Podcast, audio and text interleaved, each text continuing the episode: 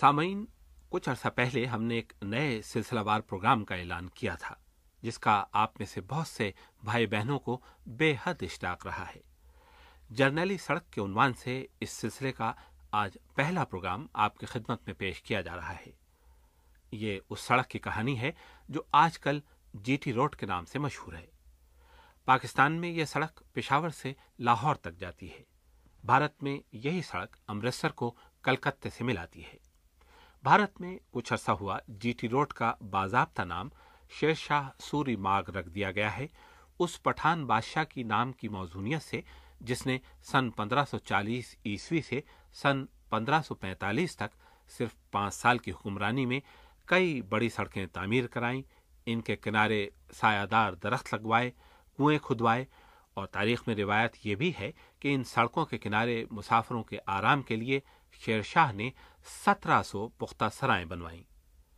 इस सड़क की, जिसे अब जीटी रोड और उर्फ़ आम में जर्नैली सड़क कहा जाता है, इब्तदा कब और कैसे हुई, इसने कैसे कैसे अहद और अदवार देखे, इसके साथ साथ किस तरह की तारीख और सकाफत परवान चढ़ी, कैसे कैसे रूमान परवर किस्से कहानियाँ इससे वाबस्ता हैं, हमारे साथी रजा अली आबदी ने इसी तारीखी सड़क पर एक सिरे से दूसरे सिरे तक सफ़र किया। प्रोग्रामों के इस सिलसिले में वो अपने इस सफ़र के मुशाहिदात बयान कर रहे हैं। आप उनसे मुख्तलिफ़ शहरों और इनमें बसने वाले बाशिंदों का अहवाल सुनेंगे, जिसके साथ साथ हर इलाके का तारीखी पस मंजर भी होगा। जगह जगह की आवाज़ें भी सुनने में आएँगी।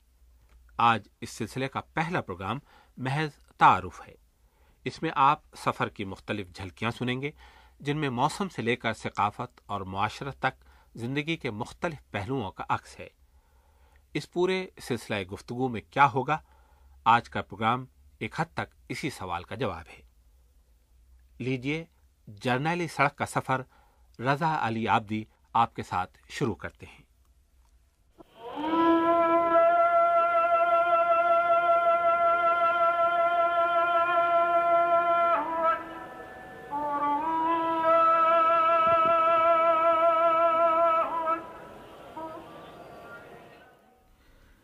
ये दिल्ली की जामा मस्जिद है, शाहजहां की जामा मस्जिद और फ़र्ज़ कीजिए कि हम इसके सबसे ऊँचे मीनार पर चढ़े हुए हैं। यहाँ से खैबर की जानब निगाह कीजिए तो जहाँ तक नज़र जाती है, वहाँ तक एक सीधी सड़क चली जाती है। और ये सड़क पानीपत, लाहौर और पेशावर के धुंधलकों में खो जाती है।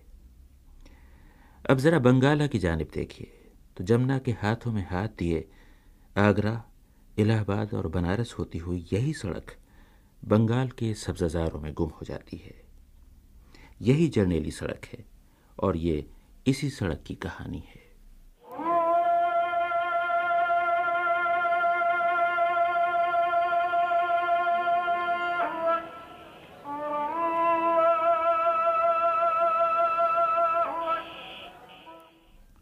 तो आइए सड़क पे चलें। कलकत्ते तक 1500 मील का सफ़र तय करने के लिए हम जब पेशावर से निकले तो गर्मी का ये हाल था कि आग बरस रही थी। जो हाल थर्मोमीटर के पारे का था वही इंसानों का था। जीटी रोड पर दौड़ती हुई हमारी वैगन के अंदर कुछ ऐसी कैफियत थी।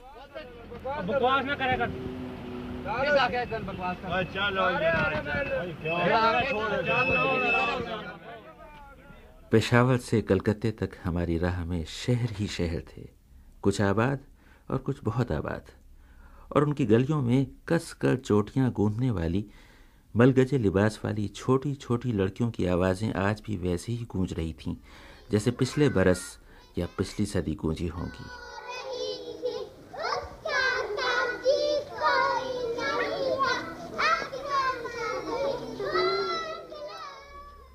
रावलपिंडी पीछे छूटा, रोहतास का किला निकल गया।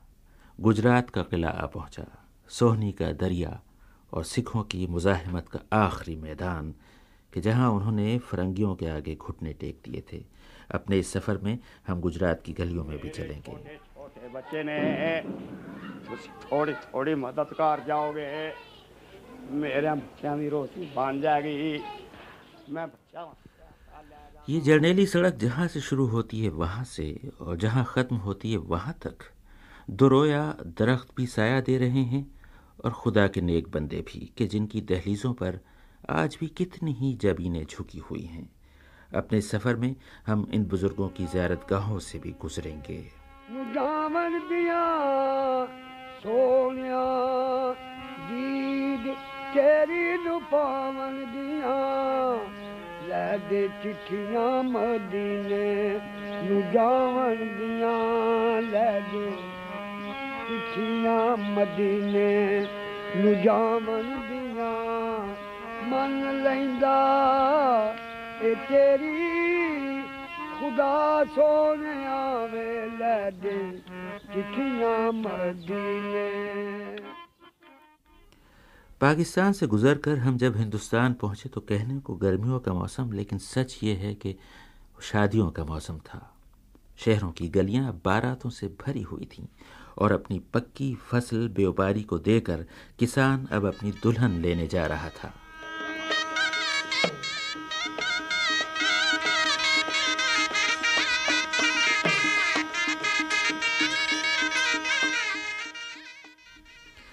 हम अपना ज़्यादातर सफ़र बसों में तय करेंगे।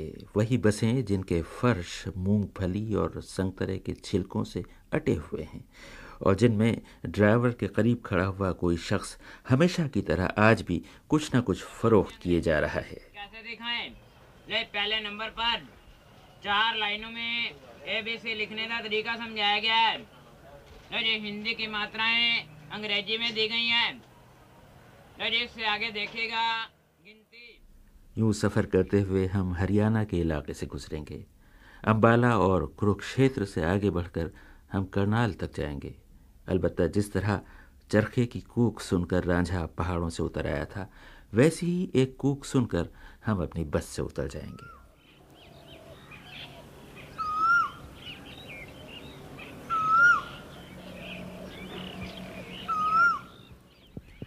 और फिर दिल्ली से पहले वो पड़ाव जहाँ हिंदुस्तान की तकदीर के फैसले हुआ करते थे। इस शहर का नाम बताने की ज़रूरत भी क्या है? वहाँ कल भी लड़ाइयाँ होती थीं और आज भी वही आलम देखा गया। जी हाँ पानीपत।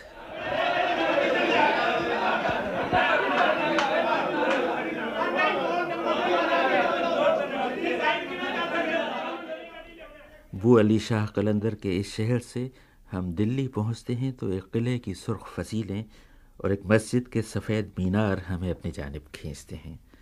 हम जामा मस्जिद की सीढ़ियों पर कुछ खाने चलेंगे मगर सवाल ये है कि खाएँगे क्या? बड़े का भुना बड़े का सादा बड़े का कीमा बड़े कलेजी बड़े का चाप बकरे कोरमा अंडा मच्छी मुर्गा शी कबाब शामी कबाब मटन बिरयानी जिसमें सब जोरदार सब मिलेगा। वाह वाह। और जो कोई जामा मस्जिद के पिछवाड़े मठिया महल की गलियों में नहीं गया उसने दिल्ली न देखी। यह दिल्ली सिर्फ़ देखने ही की नहीं सुनने की जा है।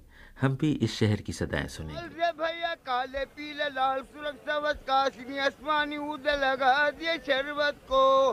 औरों की जनानी खिरनिया यार के मर्दाने से लगा जर्नेली सड़क का ये सफ़र हमें कोस मीनारों के साथ साथ मथुरा और आगरे ले जाएगा। हम बसने वाले शहरों के अलावा वो नगर भी देखेंगे जो फिर आबाद न हो सका। हम फतेहपुर सीकरी के महलों में अब मियाँ तानसेन की सदा तो नहीं सुन पाएँगे लेकिन सलीम चिश्ती की आवाज़ अब भी बुलंद होते देखेंगे।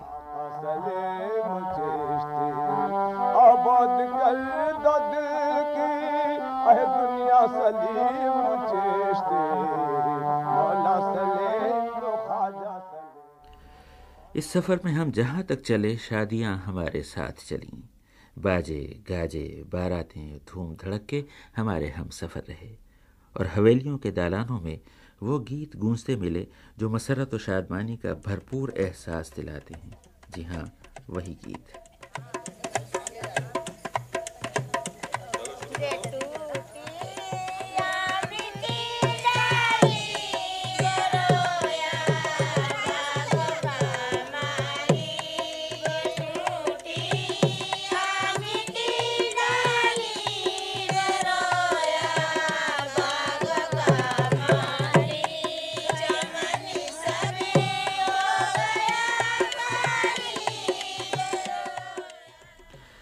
अपने इस सफ़र में हम अपना रोज़नामचा भी साथ रखेंगे, लेकिन वरख पर लिखे हुए हर्फ का रोज़नामचा नहीं, बल्कि टेप में भरी हुई आवाज़ों का रोज़नामचा। मैं जा बजा आपको अपनी इस डायरी के वरक सुनवाऊँगा। बनारस भी शादियों के मामले में आगरे से पीछे नहीं है। जिस रोज़ मैं वहाँ पहुँचा, वहाँ भी शादियों का ज़ोर था।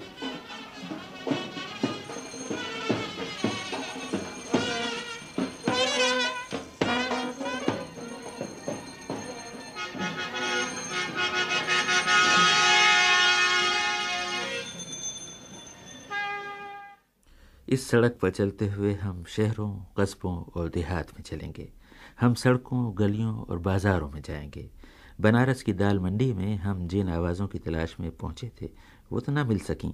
हम वहाँ से आपके लिए कुछ ऐसी आवाज़ों की सौगात लेकर आएँगे। हाँ वो तो गाली देते हमने सब जाना ला हम यहाँ कैला से हम कितना शरीफ ही कहाँ से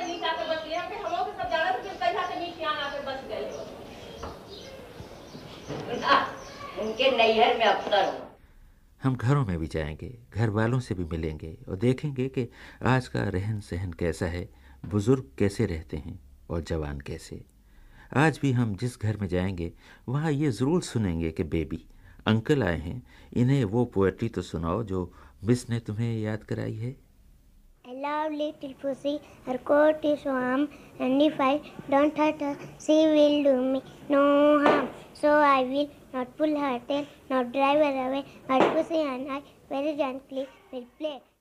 बच्चों से ये नज़में सुनेंगे और पस मंज़र में शब बरात के पटाखे। अपने सफ़र में हम तीर्थ यात्रा भी करेंगे। इलाहाबाद में अकबर के किले के साय में हनुमान जी के मंदिर में हाजिरी देंगे और अकीदत के फूलों की खुशबू अपने साथ साथ लेते आएँगे।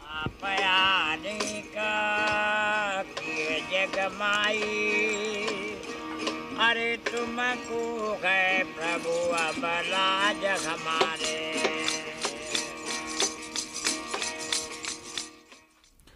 तारीख की कुछ और हस्तियों की तरह हम भी कलकत्ते पहुँचेंगे। ये अलग बात है कि ना कैदोबंद की मुसीबतें उठाएँगे और ना किसी सरजमीन को फतह करेंगे। अलबत्त दरिया के किनारे किनारे चलेंगे और मंदिरों की घंटियों और पुजारियों के शोर में जोगियों के गाने सुनते हुए इस तारीखी शहर को देखेंगे।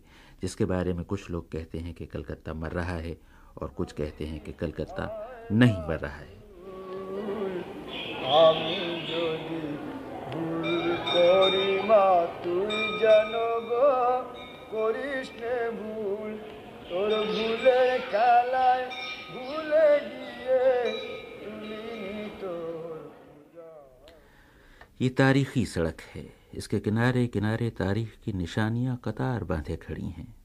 हम उनके खंडरों में चलेंगे या उनके माजी में झाँक कर देखने की कोशिश करेंगे। राह में ताजमहल भी आएगा। आप ताजमहल की कहानी भी सुनेंगे।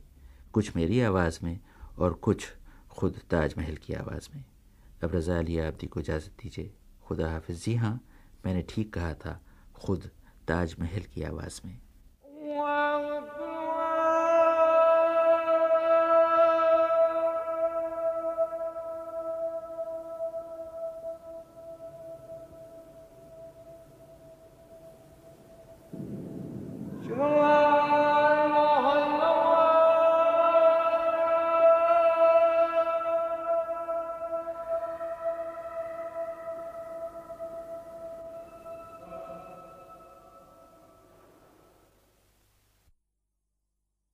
Part two.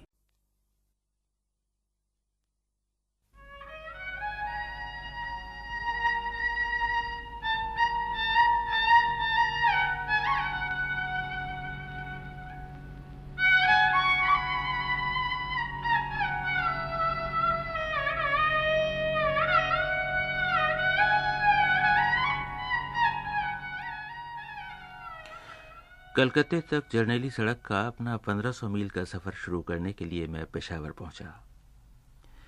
वही सुबह की धुंध में डूबा हुआ किसी पुराने ज़माने का शहर, वही सुबह सुबह रवाना होने वाली बसों के शोर में दबी हुई मुर्ख की बांग, और नई नई पीली धूप में सोने की तरह चमकते हुए मुगलों और दुरानियों की मस्जिदों के बुलंद कामत मीनार। मुझे उस जगह की तलाश थी जहाँ से जर्नेली सड़क शुरू होती थी। उस पहले पत्थर की जस्तजू थी, जो इस अजीम शाहरा का ज़ीरो पॉइंट कहलाता होगा। किसी ने मुझे बताया कि सदर के इलाके में जिस जगह पुराना तारीखी डाक बंगला था, उसी जगह सड़क के किनारे एक बड़ा सा सफ़ेद पत्थर खड़ा नज़र आया करता था। जीटी रोड शायद वहीं से शुरू होती थी, मगर अब कुछ अरसे से वो पत्थर नज़र नहीं आता। ये सुनकर मैं ज़ीरो पॉइंट के पत्थर की तलाश में निकल खड़ा हुआ। जहाँ सरकारी इंग्लिशिया का डाक बंगला था, वहाँ अब कंक्रीट की ऊँची इमारत खड़ी थी और उसके सामने एक बड़ा सा मील का पत्थर औंधा पड़ा था, जैसे उसे धकेल कर नाली के ऊपर पुल बना दिया गया हो। मैं लपक कर उसके करीब गया और झुक कर गौर से देखने लगा। एक सदी पुराने उस पत्थर के सारे नकोश अब मिट चुके थे। अलबत्ता उस पर खुदा हुआ बड़ा सा गोल सिफर मुझे यूँ नज़र आया जैसे वो पत्थर हैरत से मुँह खोले मुझे देख रहा हो। यही जर्नेली सड़क का पहला पत्थर था। उस पर मुझे यूँ झुका देखकर एक ऑटो रिक्शा वाला मेरे करीब रुक गया। मैंने अपना थैला दोबारा कंधे पर लादा और रिक्शा वाले से बोला चलोगे उसने पूछा, कहाँ चलेंगे साहब? मैंने कहा, कलकत्ता। उसने कहा, बैठ जाइए।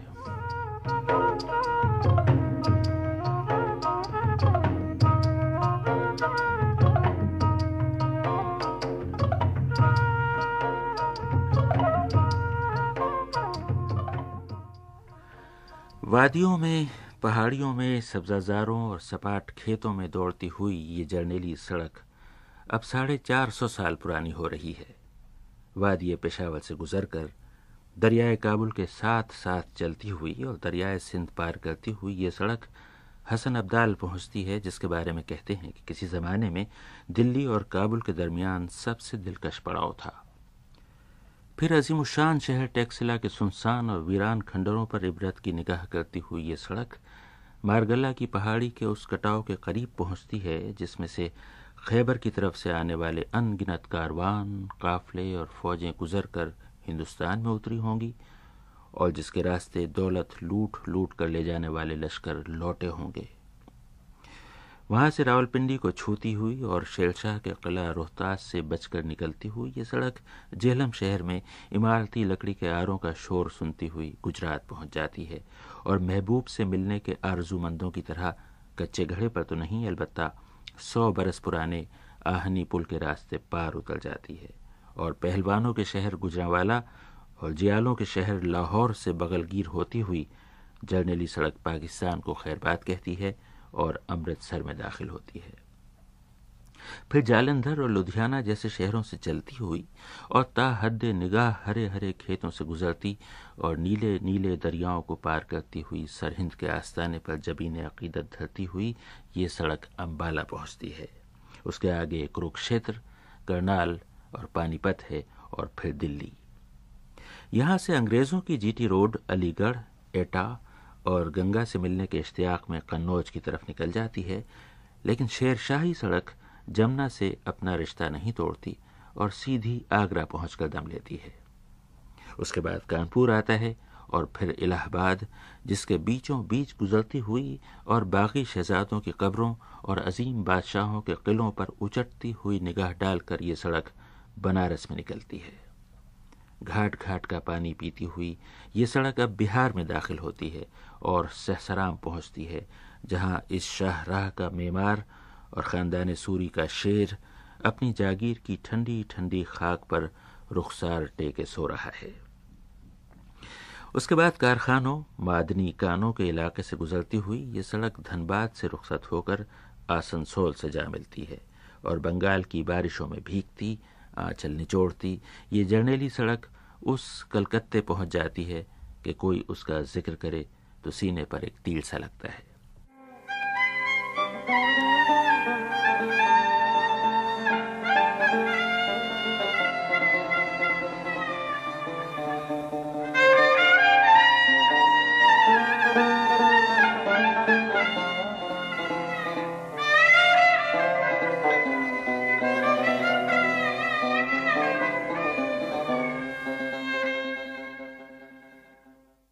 तो हम इस रास्ते अपना सफ़र तय करेंगे और देखेंगे कि राह में कैसे कैसे मकाम आते हैं।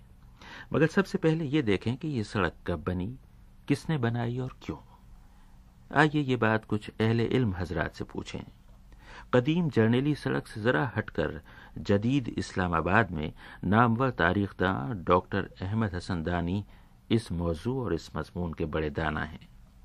मैं उनसे यही बातें कर रहा था कि इस सड़क की तामीर में क्या हिकमत थी। गालिबा खैबर की तरफ़ से आने वालों का मुकाबला करने के लिए और हिंदुस्तान के दिफा की खातिर इसे बनाया गया होगा। आपने ये बजा फरमाया कि पहला मकसद तो उसका दिफाई था और चूँकि शेर शाह खुद पठान था, उसके रिक्रूटमेंट वो पठान सोल्जर थे जो कि उसके अपने इलाके से आते थे। तो ये इस इलाके को जाने के लिए एक गुजरगाह बनाना बड़ा ज़रूरी था। और मेरे ख्याल में यही वजह थी कि वो सड़क उसकी अटक नहीं गई, बल्कि नीलाब और नीलम की तरफ़ गई। यहाँ से कि न्याजियों को लोदियों को, सूरियों को, शरानियों को अपने फौज में भर्ती करके वो ले जा सकता था। दूसरा जो हम मकसद था, ट्रेड का। कदीम ज़माने से हिंदुस्तान में जो चीज़ें पैदा होती थी, या जो इंडस्ट्रीज़ वहाँ कायम थी, ये खुशकी के रास्ते से जाया करती थी। करीब ज़माने में अशोक ने एक सड़क बनाई थी। इसके बाद कुशानों ने सड़क बनाई थी और हिंदुस्तान का जो सबसे ज़्यादा माल इसी खुशी के रास्ते से मगरब की तरफ़ जाया करता था। इसी को फ़रोग देने के लिए शेर शाह ने ये सड़क बनाई। इसके अलावा दानी साहब ने बताया कि उस जमाने में समंदर के रास्ते सफ़र करने का ज़्यादा रिवाज नहीं था। वस्ती एशिया और ईरान से लोग खुशकी ही के रास्ते आते थे या इसी रास्ते लोग वहाँ जाते थे। उस वक्त की सवारियाँ मुख्तलिफ़ थीं। लोग हाथी पर या घोड़ों पर सफ़र करते थे। बेशुमार लोग पैदल चला करते थे। उनके लिए ज़रूरी था कि न सिर्फ़ सड़क हो, बल्कि रास्ते में खाने पीने और ठहरने का इंतज़ाम हो, चुनाचे कुएँ, बावलियाँ, मस्जिदें और सराय बनवाई जाती थीं। दानी साहब ने कहा कि सराय दो काम आती थी, एक तो ठहरने के और दूसरे कारोबार और लेन देन के। उस वक्त की सराय में बड़े बड़े सौदे तय हुआ करते थे और भारी लेन देन हुआ करता था। इसीलिए शेरशाह ने यह सड़क बनवाई ताकि लोग बंगाल में सुनार गाँव से लेकर, जो कि मशरक में उसका दारुल खिलाफा था, दरियाए नीलाब या दरियाए सिंध तक, जो उसके मुल्क की आखिरी हद थी, आसानी से आया जाया करें। आम लोग भी, ताजिर भी और फौजें भी। ये थे पाकिस्तान के सरकर्दा तारीखदां डॉक्टर अहमद हसन दानी के ख्याल इस बारे में इलाहाबाद यूनिवर्सिटी के तारीख के उस्ताद डॉक्टर राधेश्याम ने बाज बड़े अहम मामलों पर रोशनी डाली। बादशाह ये सड़कें क्यों बनवाते थे? और इनके किनारे की सराय, मस्जिदों और ज्यारत गाहों में क्या होता था? पहले मैंने डॉक्टर राधेश्याम से पूछा कि क्या बर सग़ीर का ये इलाका बहुत तरक्की याफ्ता था, इसलिए ये सड़क बनी, या इस सड़क के बनने से इस इलाके ने तरक्की की? अब ये पता नहीं चलता है, क्योंकि शेरशाह के बहुत पहले ही रोड का कंस्ट्रक्शन का काम शुरू हो गया था। वैसे तो एंशन पीरियड में ही सारे कंट्री को रोड का नेटवर्क से कवर करने की कोशिश की गई, लेकिन जैसे ही सल्तनत पीरियड में से ही शुरू हुआ, बलबन के ज़माने से मैं समझता हूँ कि ये काम शुरू हुआ कि रोड्स को कस्बे से मिलाना है विलेजेस से मिलाना है, ताकि इम्पीरियल कंट्रोल जो है वो विलेजेस तक हो पाए और विलेजेस से पूरा रेवेन्यू जो है वो सरकार को मिल सके। तो जब भी एडमिनिस्ट्रेशन टाइटन अप करता है और गियर अप करता है एडमिनिस्ट्रेटिव मशीनरी को तो पहली तरफ़ उसका ध्यान रहता है कि रोड्स को हम डेवलप करें। डॉक्टर राधेश्याम ने बताया कि उस दौर में सराय की बड़ी अहमियत थी। मुसाफिर वहाँ ठहरते थे और बताते थे कि वो कहाँ से आ रहे हैं और किस मकसद के लिए कहाँ जा रहे हैं। ये इतला बादशाह तक पहुँच जाती थी। इसी सड़क पर कहने लगे कि तमाम मठ मिलेंगे, दायरे ज्यारत गाहें और खानकाहें मिलेंगी। वहाँ भी मुसाफिर क्याम करते थे। वो भी हर किस्म की इतलात लाते थे जो बिल आखिर बादशाह को पहुँचा दी जाती थीं। इस तरह न सिर्फ़ मुल्क के अंदर की खबरें, बल्कि बैरून मुल्क खबरें भी मिल जाती थीं और कभी कभी बगावतों को कुचलने या बैरूनी हमले रोकने में इन इतलात से बहुत मदद मिलती थी। ये थे इलाहाबाद यूनिवर्सिटी के तारीख के उस्ताद डॉक्टर राधेश्याम के ख्यालात। उनसे पहले मुझे पेशावर यूनिवर्सिटी के उस्ताद प्रोफेसर हुसैन खान साहब से बातचीत का मौका मिला। शेर शाह की ज़िंदगी पर उन्होंने ताज़ा तहकीक की है। मैंने उनसे पूछा कि, क्या ये सही है कि ये सड़क और ऐसी ही दूसरी सड़कें पहले से मौजूद थीं? तो सड़कें तो होंगी, लेकिन इस किस्म का एक सही निज़ाम सड़कों का जो शेरशाह सूर ने बिछाया, ऐसा हवाला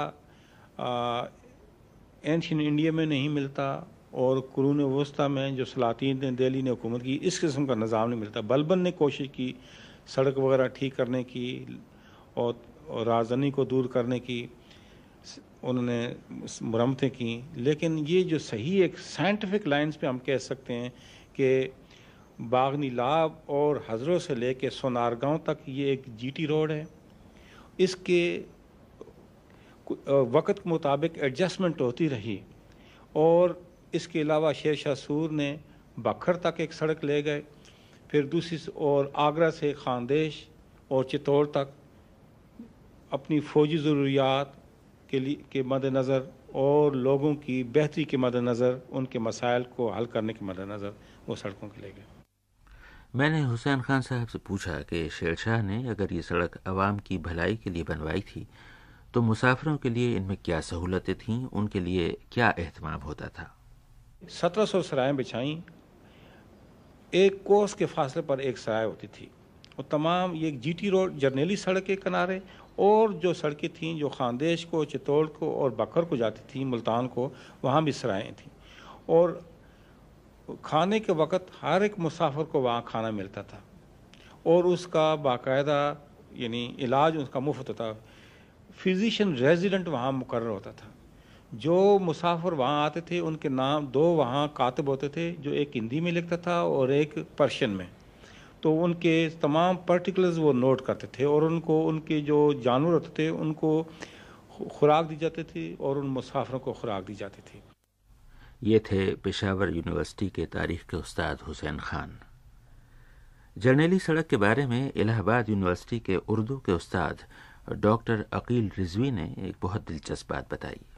एक और बात गौर करने की है कि इसी सड़क के दोनों तरफ़ जो गाँव बसे हुए हैं, वो ज़्यादातर मुसलमानों के गाँव आज भी हैं और उस वक्त भी थे। शायद इसका सबब लोग तारीख मौरखीन ये बताते हैं कि वो फ़ौजें, मर्सिनरीज़ थे कि जो यहाँ से मुग़ल और अफ़गान हुक्मरान हासिल किया करते थे और इसलिए उन्होंने इनको यहाँ बसाया था। एक सबब यह भी बताया जाता है कि चूँकि ये रसदगाह भी थी हुकूमत की मुसलमानों के हुक्मरानों के लिए। इसलिए भी इनको यहाँ बसाया गया था कि किसी तरह की इसमें दखल अंदाजी न हो सके और उनकी फ़ौजें और उनकी रसद, सब दिल्ली तक आसानी से पहुँच सके।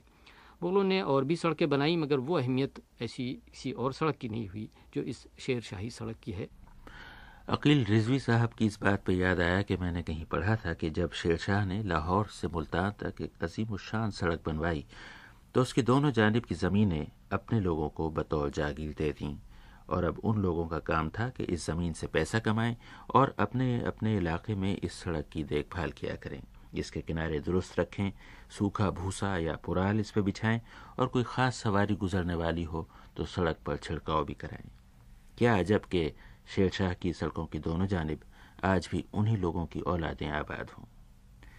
तो ये हुई अब तक की बात। ये सारा सफ़र तय करके मैं कलकत्ता पहुँचा तो पेशावर की तरह वहाँ भी वो पत्थर ढूँढने चला, जो इस सड़क का आखिरी पत्थर रहा होगा। किसी ने बताया कि जीटी रोड का सिरा कलकत्ते के बोटानिकल गार्डन के गेट के सामने है। मैं कलकत्ते के बोटानिकल गार्डन के गेट के सामने पहुँचा। वहाँ एक साहब खड़े थे। मैंने उनसे पूछा, क्यों साहब? क्या ये सही है कि जीटी रोड इस जगह ख़त्म होती है? उन्होंने हैरत से मुझे देखा और बोले ख़त्म होती है। अरे साहब जीटी रोड यहाँ से शुरू होती है। शुरू होती है, मैं सोचने लगा, कैसी अजीब बात है। जो बात पेशावर वाले कहते हैं, वही बात कलकत्ते वाले कहते हैं।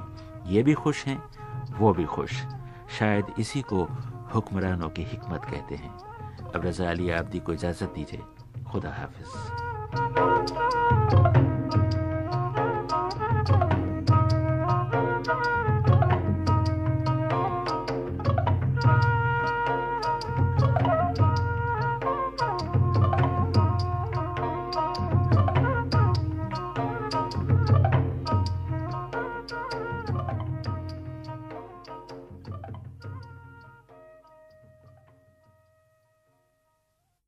पार्ट थ्री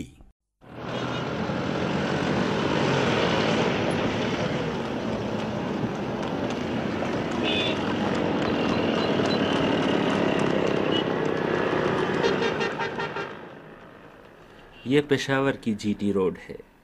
अब न यहाँ सजे धजे तांगों के तनोमंद घोड़ों की टापे हैं, न चौड़े चकले सीनों वाले नौजवानों के जूतों की खटखट। अब अफ़गान ट्रक हैं, जर्मन वैगने हैं जापानी मोटर गाड़ियाँ हैं और रूसी क्लाशन कॉफ हैं। पेशावर की सड़कों पर अब शोर भी पेशावर का नहीं। मैं जिन दिनों वहाँ पहुँचा, जीटी रोड पर डाकुओं के मारे जाने की खबर गर्म थी। हुआ यह कि एक रोज डाकू आए और इस भरी पूरी सड़क पर एक बैंक लूट कर ले गए। उससे भी बड़ी खबर यह है कि पुलिस तीन मुलजिमों को पकड़ने में कामयाब हो गई। उसके बाद जो कुछ हुआ, पेशावर शहर के एक नामा निगार सब्ज अली शाह ने बताया। जिस दिन ये पुलिस और डाकुओं का तसादम हुआ, उस दिन पुलिस को अपने मुखबर के ज़रिए इतला मिली कि आज डाकुओं का वही ग्रोह आयल डिपो को लूटने के लिए आएगा। चुनाचे वहाँ से, वहाँ पहले सी पुलिस की पार्टियाँ सफ़ेद कपड़ों में मुकर कर दी गई और ऑपरेशन के लिए उनको हिदायत कर दी गई। ये तकरीबन छः बजे शाम का वक्त था और डाकू जब वहाँ पहुँचे तो उन्होंने पुलिस की कुछ सरगर्मियों पर शक गुजरा और वो वहाँ से वापस होने लगे। पुलिस ने जो ही डाकुओं को ललकारा तो उन्होंने रूसी क्लाशनकोफ राइफल से पुलिस पर फायरिंग शुरू कर दी। पुलिस ने भी जवाबी फायरिंग की। इस दौरान डाकू ने एक दस्ती बम फेंका जो खुशकिस्मती से फट न सका और पुलिस की फायरिंग से डाकू मोटर कार में ढेर हो गए। इस ऑपरेशन में चार डाकू हलाक हो गए। डाकुओं की मोटर कार से तीन क्लाशनकोफ रूसी राइफलें, आठ दस्ती बम और बाज़ दीगर जदीद कस्म के हथियार भी मौसू हुए हैं और इस तरह इस ऑपरेशन में डाकुओं के इस ख़तरनाक ग्रोह का सफाया हो गया और वो अपने अंजाम को पहुँचे। लेकिन ये जो आपने बड़े बड़े डरा देने वाले हथियारों के नाम लिए, ये यहाँ शहरी इलाकों में इतनी आसानी से कैसे पहुँच रहे हैं? ये जनाब हालाँकि गैर, चूँकि यहाँ पेशावर के बहुत ही करीब है तो वो दर आदम खेल से, बाड़े से, लड्डी कोतल से चोर रास्तों से जो है तो वो यहाँ बड़ी आसानी से पहुँच जाते हैं। क्लाशन कॉफ राइफल की बात तो हम बाद में करेंगे। पहले अफगान पनाह गुजीनों की बात कि जिनके आने से वो पुराना ज़माना लौट आया, जब आर्याओं के काफले के काफले अफ़गानिस्तान की तरफ़ से बर सग़ीर में उतरे थे। पेशावर वाले उनकी मिसाल सुनकर मुस्कुराते हैं और कहते हैं, वो भी कभी वापस नहीं गए थे। मैंने सब्ज अली शाह से पूछा कि लोग कहते हैं कि शहर में इधर जो जराइम हो रहे हैं, उनमें अफगान पनाह गुजीनों का हाथ है। यहाँ इसमें कोई शक नहीं कि अब तक जो वारदातें हुई हैं, उसमें अफ़गान महाजरीन भी मुलवस पाए गए हैं। लेकिन इस सिलसिले में चूँकि हमारा मुतल काम से रबता रहता है और उनसे जब इस सिलसिले में हमने रबता कायम किया तो उन्होंने कहा कि ये ठीक है कि अफ़गान महाजरीन बाज़ वारदातों में मुलवस होते हैं, लेकिन इसका ये मकसद नहीं कि बहसीत कौम के वो ये काम कर रहे हैं। अच्छे और बुरे आदमी जो है तो वो हर माशरे में और हर जगह होते हैं। मैं जिन दिनों पेशावर पहुँचा अफ़गान पनाह गुजीनों का बहुत चर्चा था। उनका नाम लेते लेते पुराने बाशिंदों के मुँह में कड़वा घूंट आ जाता था। मैंने किसी से पूछा कि, सुना है पेशावर में पश्तो बोलने वाले अकलियत में हैं और हिंद को बोलने वाले अक्सरियत में हैं? उसने बुरा सा मुँह बनाकर कहा, साहब, पेशावर में अब अफगान पनाह गुजीन अक्सरियत में हैं। शहर के किसी पुराने बाशिंदे को तलाश करते करते मैं नमक मंडी में प्रोफेसर इमदाद हुसैन बेग साहब के घर पहुँचा। हिजरत की तहरीक से लेकर पाकिस्तान की तहरीक तक उन्होंने कितने ही ज़माने देखे हैं और मौलाना ज़फ़र अली ख़ान की नज़मों से लेकर कायद अज़म की तकरीरों तक सब कुछ उन्हें ज़बानी याद है। हिजरत का किस्सा तो यूँ है कि अफ़गानिस्तान को दारुल इस्लाम करार देकर अट्ठारह हज़ार जोशीले मुसलमान बरतानवी राज की मुखालफत में अफ़गानिस्तान की तरफ़ हिजरत कर गए थे। काफ़ले के काफ़ले खैबर की समत रवा थे। उन दिनों मौलाना जफ़र अली ख़ान पेशावर आए थे और उन्होंने एक नज़म पढ़ी थी जो इमदाद हुसैन बेग साहब को अब तक याद है। ताज़ा अनसार की आईना रिवायात करो।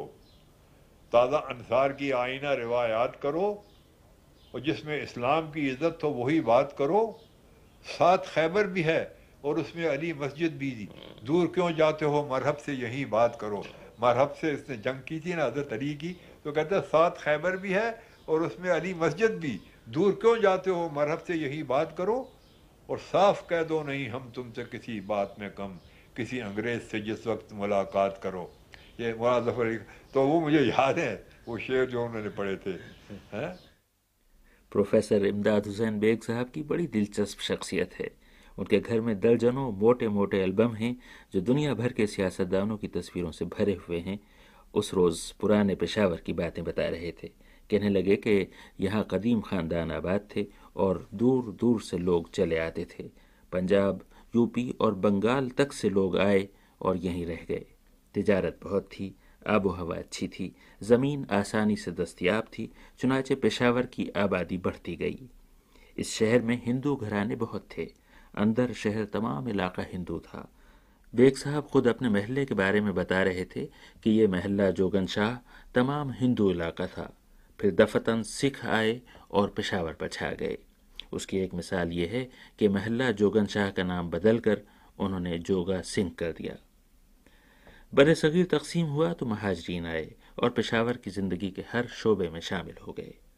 अब अफ़गानिस्तान में रूसियों का अमल दखल हुआ तो नई कस्म के महाजरीन की नई लहर आई है। इमदाद हुसैन बेग साहब ने बताया। कई लाखों की तादाद में अफगान जो हैं, वो अपना वतन छोड़कर लाखों की तादाद में पेशौर आ गए हैं। और पेशौर से आगे फिर यूँ यूँ उन्हें मौका मिलता है, वो पंजाब की तरफ़ बढ़ रहे हैं। और हुकूमत भी उनकी पूरी इमदाद कर रही है, उनकी रिहाइश के लिए। तो हमारे शहर पेशौर के कितने मीलों पर चालीस पचास मील के इलाकों तक महाजरीन आबाद हैं। सड़क के किनारे जितने इलाके हैं, तमाम आबादकारी वहाँ हो गई है। जहाँ से महाजर आते हैं, अफ़गान महाजर, उनकी रिहाइश के लिए, उनकी देखभाल के लिए, उनकी तालीम के लिए, उनके कारोबार के लिए, उनकी तजारत के लिए हुकूमत और आवाम उनसे पूरा ताउन करते हैं। और इस तरीके से सुबह सरहद की आबादी में बेपना इजाफा हुआ है। और जिसका लाजमी रद्द अमल यह है कि गिरानी जो है वो हद से बढ़ गई है। और अवामनास में बहुत बेचैनी फैली हुई है। और रहाइश की जगह नहीं है। गज़ा गज़ाई हालत ख़राब है। और जो गिरानी जो है इसने लोगों की कमर तोड़ दी है। पेशावर में उन दिनों गुफ्तु का अंदाज खूब था। जब भी किसी से बात की ज़रा देर बाद उसमें अफ़गान पनाह गुजीन हेरोइन, रूसी फौज और क्लाशन कॉफ राइफल का ज़िक्र ज़रूर आया। एक स्कूल के उस्ताद मुझे बता रहे थे कि जमात में बच्चे अपने साथ प्लास्टिक की राइफल के खिलौने लाते हैं। तहकीक करने पर पता चला कि यह किस्सा हर घर का है कि बच्चा एक रोज़ मचल गया कि उसे फ़ौरन सामने वाली दुकान से क्लाशनकॉफ राइफल दिलवाई जाए, वरना वो घर छोड़कर इलाक़ गैर में या किसी खरकार के कैंप में चला जाएगा। वैसे बड़ों का मामला भी कुछ मुख्तलिफ़ नहीं। उन्होंने दूसरी आलमी जंग की फरसूदा बंदूकें फेंक कर अब क्लाशन क्लाशनकॉफ राइफलें उठा ली हैं। अब इससे कम पर इज़्ज़त नहीं मिलती वहाँ। जिसके पास पुरानी या देसी बंदूक है, वो अब शर्म के मारे घर से नहीं निकलता। और जिस तरह पुराने शिकारियों के घरों में दीवारों पर बारह सिंहों की पथराई हुई आँखों वाले सर लगे रहते हैं, पेशावर के हुजरों में अब दीवारें क्लाशनकॉफ राइफलों से आरास्ता होती हैं। अब मामला ये नहीं रहा कि किसके पास हैं। अब सवाल ये है कि कितनी हैं। पेशावर में हेरोइन का भी बड़ा चर्चा है। जैसे जैसे मगरब वालों की जेबें खाली हो रही हैं, इधर वालों की तिजोरियाँ भर रही हैं। लोग रातों रात मालदार हो गए हैं। मैं एक बुज़ुर्ग से बातें कर रहा था। कहने लगे कि ये जो पड़ोस का बुढ़ा है, अपने गधे किराए पे चलाया करता था। अब हेरोइन का धंधा चलाकर करोड़पति बन गया है। जैसे चरस ने उसके दिन फेरे, बहुत से दूसरे लोगों के दिन भी फेरे। रूसी अब पेशावर के हर घर में मौजूद गुफ्तगु थे, जिन्हें रोकने के लिए अंग्रेज़ों ने कई जंगें लड़ी और अपनी कई फौजें कटवाईं। वो पहाड़ों के उस पार आ पहुँचे थे। लोग हरासा थे। पेशावर यूनिवर्सिटी के एक उस्ताद से गुफ्तगु हो रही थी। कहने लगे कि रिहायशी ज़मीनें मिल गई हैं, लेकिन बाज़ लोग डर के मारे मकान नहीं बनवा रहे हैं। पेशावर वालों को अब उधर से आने वालों का खौफ है। पेशावर वाले अब पहले जैसे नहीं रहे। मगर खूब हैं इस शहर वाले। इसका कल्चर पठान कल्चर नहीं। मैं किस्सा खानी बाज़ार में चला तो भात भात की बोलियाँ सुनी। पश्तो, पंजाबी और सबसे बढ़कर हिंद को ये हिंद को कौन सी जबान है? पश्तो के इलाके में ये कहाँ से आ गई? कहीं ऐसा तो नहीं कि ये शहर एक तारीखी गुजरगाह के किनारे है इसलिए आते जाते काफले और कारवान यहाँ अपनी अपनी बोलियाँ छोड़ गए। इमदाद हुसैन बेग साहब ने हिंदकों के बारे में दिलचस्प बात बताई। अच्छा और इस इस जबान में तकरीबन अंग्रेज़ी के अल्फाज भी, भी हैं हैं? अच्छा अंग्रेज़ी में कहते हैं कि और यू वेल तो पेशोरी कहते हैं वेल नहीं है, है? तो अंग्रेज़ी का लफज है इसमें तो ये ऐसी ज़ुबान है, पेशोर में जो बोली जाती है कि ये दूसरी ज़ुबानों के अल्फाज को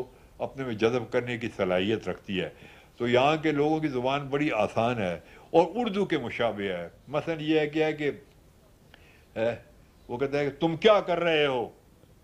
वो पिशौरी में कहेगा, तू क्या कर रहा है? तू के कर रहे हैं? अच्छा अच्छा कहते इधर आओ। पिशौरी कहता है, इधर आ। हाँ अच्छा उधर जाओ। पिशौरी कहता उधर जाओ, शोर मत करो। उर्दू में कहते शोर मत करो। पिशौरी कहता है, शोर न करो। पेशावर की आबादी के बारे में मुल्क के बड़े मौरख डॉक्टर अहमद हसन दानी ने दिलचस्प बात बताई। कहने लगे कि ये शहर पठानों ने नहीं बनाया, बल्कि वो तो शहर वालों को हकारत से अपनी ज़बान में खारी, यानी शहरी कहते हैं। पेशावर कारोबारी और तजारती शहर था और ये काम पठानों का नहीं। ज़्यादातर ताजिर पंजाब और दूसरे इलाकों के थे। उनकी कारोबार की ज़बान हिंद को बनी और अब भी इसी ज़बान का गलबा है। असल पठान गाँव में रहता है। पेशावर में पठान अंग्रेज़ों के ज़माने में आए, वो भी तिजारत नहीं, मुलाजमत करते थे। दानी साहब ने कहा, और ये किस्सा कहानी वहाँ पर आम रिवायत मिलती है, ख़ासतौर उस जगह में जिसको किस्सा कहानी बाज़ार कहते हैं। तो पेशावर शहर की जो बनावट जो है, वो पुराने कस्म का है। और ये शहर भी जो है, पाकिस्तान के और शहर से बिल्कुल ही मुख्तलिफ़ है। लेकिन उसको आप पठानों का शहर नहीं कर सकते। अगर आपको असली पठानों का शहर, पश्तून कल्चर देखना है तो फिर आपको मर्दान शहर जाना पड़ेगा। ये थे इस दौर के बड़े मौरख डॉक्टर अहमद हसन दानी। और कैसी अजीब बात है कि जो किरदार शहर पेशावर का है जर्नेली सड़क के दूसरे सिरे पर वही किरदार कलकत्ते का है। बंगाली ज़बान के सरजमीन के बीचों बीच आबाद है, मगर खुद शहर की ज़बान बंगाली नहीं। लोग उर्दू बोलते हैं, हिंदी, गुजराती और पंजाबी बोलते हैं। दानी साहब अभी अभी पेशावर के कसाखानी बाज़ार की बात कर रहे थे। कदीम बगदाद जैसी गलियाँ हैं आज भी इसकी। कहते हैं कि कभी सड़क के किनारे बड़ी बड़ी चौकियाँ पड़ी होती थीं। न सिर्फ़ दूर दूर से आए हुए मुसाफिर, बल्कि शहर के बाशिंदे रातों को उन पर बैठकर किस्से कहानियाँ कहा करते थे और लोग दुनिया जमाने से बेखबर होकर उनके किस्से सुना करते थे। अंगीठियों में कावा अब भी पकता है, कोयलों पर न सही, गैस के चूल्हों पर भुनता हुआ गोश्त अब भी महकता है। तनूरों से सुर्ख नान आज भी निकलती है और घरों को लौटते हुए लोग गजरे अब भी खरीदते हैं। मगर किस्सा गोयों की, वो आधी आधी रात तक तरह तरह का समा खींचने वाली आवाज़ें मध्यम पढ़ते पढ़ते चुप सी हो गई हैं। अब तो हर तरफ़ कैसेट हैं और चिनचिनी आवाज़ों में बेसुरी औरतों के गाने हैं। लेकिन कहानी कहने की रिवायत अभी पूरी तरह नहीं उठी। पेशावर में रहते रहते एक छोटी सी कहानी मैंने भी सुनी थी। आप भी सुनिए। यूरोप से या शायद अमेरिका से पेशावर आने वाले एक जोड़े की ये कहानी सुकारनो चौक के पिछवाड़े एक मोटर गैराज में हाजी मोहम्मद यूसुफ साहब ने मुझे सुनाई थी। हाजी साहब की बात तो आइंदा नशिस्त में करेंगे इंशाल्लाह आज शहर पेशावर में दो अजनबियों का वो किस्सा जो उन्होंने मुझे सुनाया था। आप भी सुनिए और रज़ा अली आबदी को यहीं इजाज़त दीजिए। हाँ तो हाजी साहब, क्या किस्सा था वो? ये गालबन कोई साल की बात है। यहाँ ये गैलेक्सी होटल हमारे साथ ही इस होटल में वो ठहरे थे, गैर मुल्की। उन्होंने कहीं देख लिया कि पिशावर में शादी की तरीका ये है कि वो बैठ जाते हैं घोड़े पर। तो उन्होंने होटल की इंतज़ामिया को कहा कि हमारे लिए ये बंदोबस्त कर दो। बहरहाल उन्होंने जाकर बैंड बाजे का इंतज़ाम किया। फूलों के सेरे बनाए उस मियाँ बीवी के लिए। तो उन्होंने होटल से सेरा बाँध कर उसको घोड़े के ऊपर बैठ कर और उसके आगे आगे बयान बाजा तो वो वो किसानी बाज़ार में निकल गए चक्कर लगाने के लिए। वो जो जो जो शहर के पिशावर के जो नौजवान थे वो भी साथ शामिल हो गए और रास्ते में भंगड़ा डालते गए और नाचते गए और, और पूरा पेशोर का चक्कर लगाकर फिर होटल में आकर वो ख़त्म हुआ। कि सब बहुत खुश हो रहे थे कि ये हमें बहुत पसंद है ये रिवाज।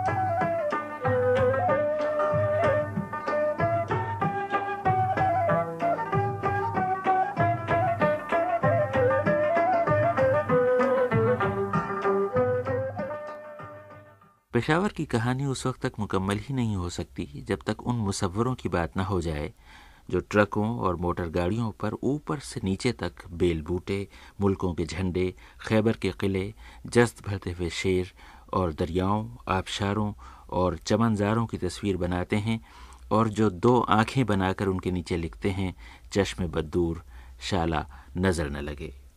और बिला आखिर सुकारनो चौक के पिछवाड़े एक बड़े मोटर गैराज में मैंने हाजी मोहम्मद यूसुफ साहब को ढूंढ निकाला। जहाँ अब ये गैराज है, यहाँ कभी बहुत बड़ी थिएटर कंपनी थी और वो कमरे अब भी मौजूद हैं, जिनमें अदाकार आकर रहते थे, जिनमें कभी लैला, कभी शीरी, कभी हीर और कभी सस्सी के चेहरे सुर्खी पाउडर से रंगे जाते थे। अब वहाँ न सिर्फ़ पाकिस्तान के अंदर, बल्कि अफ़गानिस्तान और ईरान तक चलने वाले ट्रक रंगे जाते हैं। वो ट्रक, जिनके ड्राइवरों की तेज़ रफ्तारी के बारे में मशहूर है, कि वो पुलिस से डरते हैं, लेकिन मौत से नहीं डरते। शायद उन्हें ये इत्मीनान होता है कि पेंटर ने ट्रक की पेशानी पर लिख दिया है, या अल्लाह खैर, हरदम खैर, पमखद खा। हाजी मोहम्मद यूसुफ साहब तकरीबन 40 साल से मोटर गाड़ियों को रंगते, संवारते चले आ रहे हैं। पेशावर के इन पेंटरों की शोहरत दूर दूर तक है। खुदा जाने कहाँ कहाँ से नंग धड़ंग गाड़ियाँ पेशावर आती हैं और दुल्हन बनकर लौटती हैं। हाजी साहब से मैंने पूछा कि ये काम क्या यहीं पेशावर में होता है? हाँ जी, पेशावर में ही ज़्यादा होता है। और इसकी वजह ये है कि अफ़गानिस्तान की तमाम लारियाँ और मोटरें यहाँ आकर पेंट होती हैं। और वो लोग बेल बूटे बहुत पसंद करते हैं। और इसी वजह से इस सनत को समझ लो या इस कारोबार को समझ लो वसत हुई है। हाजी मोहम्मद यूसुफ साहब का ताल्लुक उस शहर से है जिसके कस्सा खानी बाज़ार को कौन नहीं जानता। उन्होंने एक मोटर गाड़ी के रंगे जाने का बहुत दिलचस्प किस्सा सुनाया, वहीं अपने मोटर गैराज में। एक जर्मन जोड़ा था, मियाँ बीवी। तो उन्होंने इतनी अच्छी सफ़ेद गाड़ी लाई तो वो पहले ईरान ईरान के रास्ते से आ रहे थे। तो ईरान में उन्होंने काबुल की गाड़ियाँ देखी, जिसके ऊपर बेल बूटे बने हुए थे। तो ईरान उन, उन वहाँ से उन्होंने पूछा कि ये बेल बूटे आपने कहाँ से बनाए हैं? तो ईरान में उन्हें बताया गया कि ये गाड़ी अफ़गानिस्तान की है और अफ़गानिस्तान वालों ने बनाया है। फिर वो अफ़गानिस्तान आए। वहाँ भी उन्होंने पूछा तो उन्हें ये बताया गया कि ये पिशावर में बेल बूटे बनते हैं। तो फिर वो पिशावर आए यहाँ तो इधर उन्होंने हमें वो गाड़ी ला दी। तो हमारे सदर में कारखाना है लाला खैर मोहम्मद का। तो उससे रबता कायम उन्होंने किया। कि हमारी गाड़ी पर कोई बेल बूटे बना दे। बहरहाल हमारे वो पेंट चले गए वहाँ तो उसके ऊपर उन्होंने इतनी अच्छी गाड़ी थी और उसके ऊपर कहीं फूल, कहीं मुर्ग कहीं वो मोर, तितर वो चश्मे, वो वो आँखें बनाते हैं और आँखें के नीचे लिखते हैं, चश्मे बद, दूर और चश्मे बददान तो पमा खा। खाओ तो तो तो इस गाड़ी को उन्होंने बेल बूटे बना बना कर बेड़ा कर कर दिया। और वो बहुत खुश हो रहे थे कि ये हमने बहुत कमाल की चीज़ बनाई है। वो खुशी खुशी अपनी सफ़ेद फोक्स वागन वापस जर्मनी ले गए। खूब तमाशा रहा होगा उसका बाद में। मैं हाजी मोहम्मद यूसुफ साहब के बाल बच्चों से मिलना चाहता था। इस तारीखी शहर की कदीम और पुरपेच गलियों के अंदर मकानों में अब लोग कैसे रहते हैं, मुझे ये देखने का इश्तियाक था। चौक शादी पीर का इलाका ज़रा बुलंदी पर था। महल्ले ऊँचे टीलों पर आबाद थे। मगर इस बुलंदी और इन टीलों के नीचे चटाने नहीं, पुराना शहर पेशावर तह बतह दफन था। अलबत्ता मेरे सामने हर तरफ़ मुग़लों और दुर्रानियों के ज़माने की सुर्ख ईंटों की इमारतें थीं। भारी भरकम चौबी दरवाजे थे, जिनमें सैकड़ों मेखें गड़ी थीं और सेरों वजनी जंजीरें पड़ी थीं। ये सारे जतन कुछ तो इसलिए थे कि बाहर का आदमी अंदर ना आ जाए और शायद इससे भी ज़्यादा इसलिए थे कि अंदर का आदमी बाहर न चला जाए। हर दरवाजे के ऊपर मेहराबें थीं। हर मेहराब के ऊपर झरोका था। दस्तक नीचे दरवाजे पर दी जाती थी और जवाब ऊपर झरोके से मिलता था। कौन है? दो तीन गलत दरवाजे खटखटाने के बाद मैं हाजी साहब का मकान तलाश करने में कामयाब हो गया। फीलबानों की इस पुरानी बस्ती में उनका मकान नया था। अभी प्लास्टर और वार्निश का नयापन हवा में रचा बसा था। रोशन कमरे, अच्छे फर्श आरायशी छतें, बिजली के पंखे, गैस के हीटर, रेडियो, टेलीविज़न, रेफ्रिजरेटर साफ़ कह रहे थे कि आज के नए शहर पुराने शहरों के ऊपर नहीं, बल्कि उनके अंदर आबाद हुआ करते हैं। मैं पहुँचा तो हाजी साहब का पूरा कुनबा खैर मकदम के लिए निकल आया। उनकी खुश लिबास और खुश सलीका अहलिया, वैसा ही होनहार और खुश शक्ल जवान बेटा मोहम्मद इदरीस और दो बेटियाँ के जिहानत जिनके चेहरे बुशरे से टपकी पड़ती थी। पूरी फजा गर्मजोशी से भर गई। सबकी खुशी का एहसास इस बात से होता था कि सब बैक वक्त बोल रहे थे। हाजी साहब की बड़ी बेटी ने आला तालीम मुकम्मल कर ली थी और वो बच्चों के एक अच्छे स्कूल में अंग्रेज़ी की मौलमा थी। छोटी बेटी इस्लामियात में एमए कर रही थी। इस पूरे इलाके में आला तालीम पाने वाली ये पहली लड़कियाँ हैं, हाजी साहब मुझे बता रहे थे। जब ये तालीम पा रही थीं तो सब मुखालिफ थे। अब एक एक करके हर घर की लड़कियाँ पढ़ने जा रही हैं। वक्त बदल रहा था, लोग भी बदल रहे थे। हाजी साहब के बेटे मोहम्मद इदरीस ने इंटरमीडिएट तक तालीम पाई थी और इसी दौरान उन्होंने खरात का काम भी सीख लिया था। एक तालीम याफ्ता और ज़िम्मेदार मर्द की हैसियत से घर की जिम्मेदारियों में हाथ बटाने के लिए इदरीस ने जीटी रोड पर लेथ मशीन यानी खरात का वर्कशॉप खोल लिया था। अगली सुबह हम इदरीस का वर्कशॉप देखने गए। वो अपनी मशीन पर काम में मसरूफ़ थे। मैंने इदरीस से पूछा कि आपकी बहनों ने तो आला तालीम पाली आपने ये वर्कशॉप खोलने के लिए इंटर के बाद तालीम क्यों छोड़ दी? यहाँ तालीम का मैार ही कोई इस किस्म का है कि हम अपनी तालीम जारी नहीं रख सके। इस वजह से मैंने ये काम सीख लिया है। ऐसा तो नहीं है कि आप ये समझते हो कि तालीम पाकर मुलाजमत करने में इतनी आमदनी और इतना फ़ायदा नहीं है जितना हाथ का काम करने में? नहीं ये भी है लेकिन तालीम का तो मकसद ये नहीं है कि इंसान तालीम हासिल करके ही कुछ पैसा कमाने के लिए तालीम हासिल करे।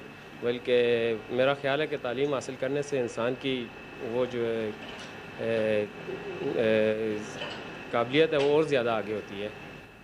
चाहे वो कोई भी काम चाहे कोई भी काम करे। इस वजह से तालीम मैंने हासिल किया और ये काम भी मैंने इस जल्दी इसी वजह से सीख लिया है कि तालीम की वजह से मैंने काम जल्दी सीखा। अच्छा तालीम का तो आपको पता है कि ना कोई वक्त मुकर होता है ना कोई हद होती है तो क्या ये मुमकिन है कि आप फिर कभी जब आपको मौका मिला तो अपनी तालीम और आगे बढ़ाएँगे? बिल्कुल क्यों नहीं? है है तालीम के लिए कोई वक्त भी मुकर नहीं है और ना कोई टाइम मुकर है। शुक्रिया इदरी साहब का बहुत बहुत ढेर बहुत मेहरबानी। ढेर मेहरबानी के तशक्र के इस भरपूर एहसास को साथ लिए मैं पेशावर के किला बाला हिसार की तरफ़ चला। किले की बुनियाद में एक बुज़ुर्ग का मदफन देखा जो गर्म पीर कहलाते हैं। इतने गर्म कि इधर मन्नत मानी उधर पूरी हुई। चौक शादी पीर में भी पीर साहब का मज़ार देखा, जहाँ शादी की मुरादें पूरी होती हैं। मगर ये किस्से अब पुराने हुए। पीर साहब के मज़ार के बगल में एक बहुत बड़ी सी पुरानी और अंधेरी दुकान में अंदर तक कंप्यूटर के कारें दौड़ाने और हवाई जहाज़ उड़ाने के इलेक्ट्रॉनिक खेल लगे हुए थे और नई नस्ल के लड़के सिक्के डाल डाल कर यूँ खेल रहे थे जैसे सर पर जिन आ गया हो। कंप्यूटर का सबसे मकबूल खेल वो था जिसमें दौड़ते हुए जानवरों और उड़ते हुए परिंदों पर गोली चलाई जाती है। मशीनों में सिक्के गिरने और गोली चलने की मशीनी आवाज़ों का शोर मचा हुआ था और शादी पीर के मज़ार पर सन्नाटा था। लेकिन पेशावर शहर के बारे में कहते हैं कि दो हज़ार साल के दौरान इस शहर में एक रोज़ भी सन्नाटा नहीं रहा। ये पाकिस्तान का सबसे कदीम आबाद शहर है। यूनानी और अरबी मौरखों और चीनी सयाहों ने अपनी किताबों में पेशावर का ज़िक्र बड़े चाव से किया है और इस शहर के अजीब गरीब नाम भी लिखे हैं। पुस्का पोरस पोलाशो पोलो और पुरशावर। लेकिन पुरानी दीवारों की तहरीर आज के मौरखों ने पढ़ ली है। बड़े तारीखदां डॉक्टर अहमद हसन दानी इस बात पे बहुत मसरूर थे कि पुराने पत्थरों ने पेशावर का भेद खोल दिया है। कहने लगे, खुशकस्मती से इसी कुशान ज़माने में एक खरोष्ठी में हमको कतबा मिला है, जिसमें जो भी दूसरी सदी ईस्वी का है। सबसे पहले पेशावर शहर का नाम आता है। उसमें नाम आता है पोशपुर। जिसको अक्सर कहते हैं कि ये प्राकृत लफज है, जिसका असली मायने है Pushpapur the city of flowers बहरहाल, ये नाम किसने दिया और क्यों कर पड़ा, इसका सबूत हमारे पास नहीं। इतना ज़रूर हम कह सकते हैं कि कनिष्क के ज़माने से लेकर आज तक के ये शहर आबाद है। करीब करीब 2000 साल हो गए, जिसके मायने ये हुए कि पेशावर शहर पाकिस्तान में ओल्डेस्ट लिविंग सिटी जहाँ तक पुराने पत्थरों का ताल्लुक है, पेशावर शहर की बुनियाद ही पुराने पत्थरों के ऊपर रखी है। हाजी मोहम्मद यूसुफ साहब ने अपना नया मकान बनवाने के लिए बुनियादें खो दीं तो उनमें कुशान दौर के मिट्टी के बर्तन और बच्चों के खिलौने टोकरे भर के निकले। इस शहर में तारीख की एक और बड़ी यादगार थी। जीटी रोड और रेलवे लाइन के दरमियान यहाँ वो पंज तीरथ था, जहाँ गौतम बुद्ध का प्याला रखा था, जिसमें उन्हें भीख मिला करती थी। और यहीं उस पीपल की कलम लगी थी, जिसके नीचे उन्हें उनके सवालों के जवाब मिलते थे। मुझसे 1600 साल पहले जब चीनी सयाह फाहियान पेशावर आया था, उन दिनों पंचतीरथ में 700 बुद्ध भिक्षु रहा करते थे। वो हर दोपहर गौतम बुद्ध का कशकोल निकालकर उसमें भीख मांगते थे और शाम को उसे वापस रख देते थे। वो सब कभी का ख़त्म हुआ। अलबत्ता जर्नेली सड़क के किनारे बाला हिसार का किला अब तक सीना ताने खड़ा है। शायद जितना पुराना शहर पेशावर है, उतना ही कदीम यह किला है। कहते हैं कि वादी पेशावर का जैसा नज़ारा इस किले के ऊपर से होता है, कहीं और से नहीं हो सकता। मगर सदियों की तरह आज भी इस किले के अंदर फौज रहती है। हम और आप इसके ऊपर नहीं जा सकते। पेशावर के किला बाला हिसार के बारे में दानी साहब ने दिलचस्प बातें बताई। ये पेशावर किला कई दफ़ा मसमार हुआ। फिर बना, लेकिन मुगलों ने उसको छोड़ा नहीं। और ये उनको हमें दाद देना चाहिए कि पहला रास्ता खैबर के ज़रिए से अकबर के ज़माने में उसके इंजीनियर ने बनाया था। और पेशावर को, ये ग्रैंड ट्रंक रोड को काबुल तक अकबर के ज़माने में पेशावर की तारीख दिलचस्प है और यूँ दिलचस्प है कि ये आने वालों की और जाने वालों की तारीख है।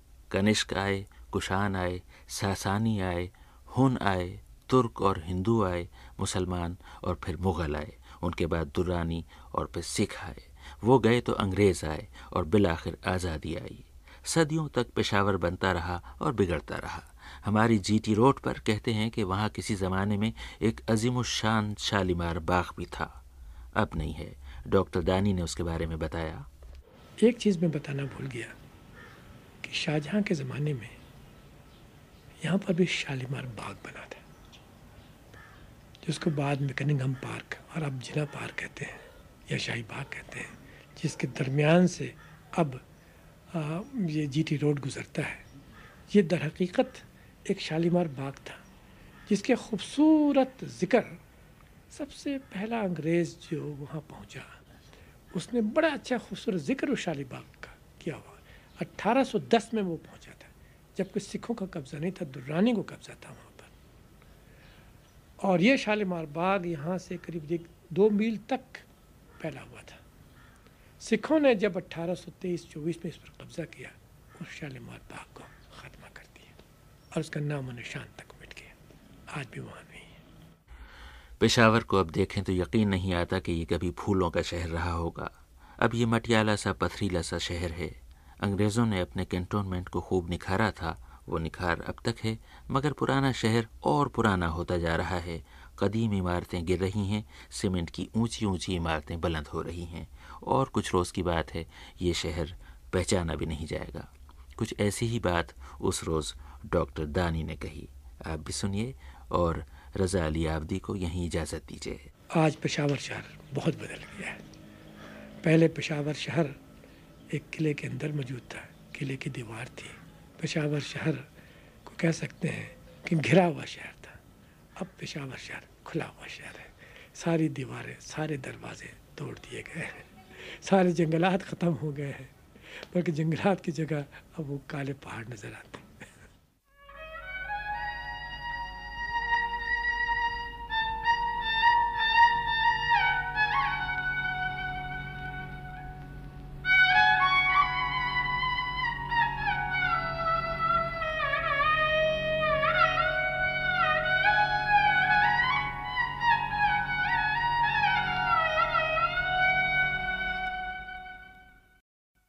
पार्ट फाइव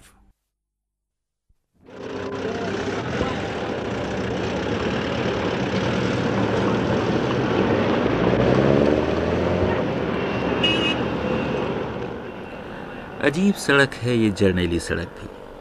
आप इस पर चलें और शौर की आँखें खुली रखें तो जितने और जैसे मंजर इस राह में आते हैं, शायद ही कहीं आते हों। आप चलते जाते हैं और एक नहायत आबाद सरजमीन की माशरत मीशत और तारीख आपके हमराह चलती है। कहीं हैरत आपके कदम से कदम मिलाकर चलने लगती है और कहीं इबरत। मंजर बदलते जाते हैं, मगर वो लड़ी नहीं बदलती जिसमें वो सारे के सारे पिरोए हुए हैं। मैं पेशावर से चला तो बाला हिसार के नीचे एक पत्थर लगा हुआ था। उस पर बड़े हरफों में शाहराह पाकिस्तान लिखा था और किसी वज़ीर का नाम लिखा था। जिसने कभी वो पत्थर वहाँ लगाया होगा। कैसा दिलचस्प इतफाक है।